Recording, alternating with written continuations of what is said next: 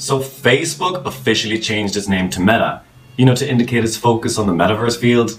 I kinda wish we could participate in a meta world just like in real life. Well, do you know about Decentraland? It's a virtual reality platform developed on the Ethereum blockchain system. Really? So can I buy land in Decentraland? Of course! You can buy land, run businesses, go shopping, have meetings, and you control the world with only land and mana coin. But does it have potential in the future?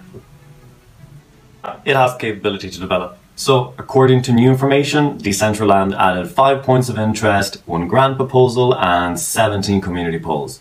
Moreover, there are 8 news members selected for the Wearable Curation Committee. Hmm, sounds good, but I think I need more information.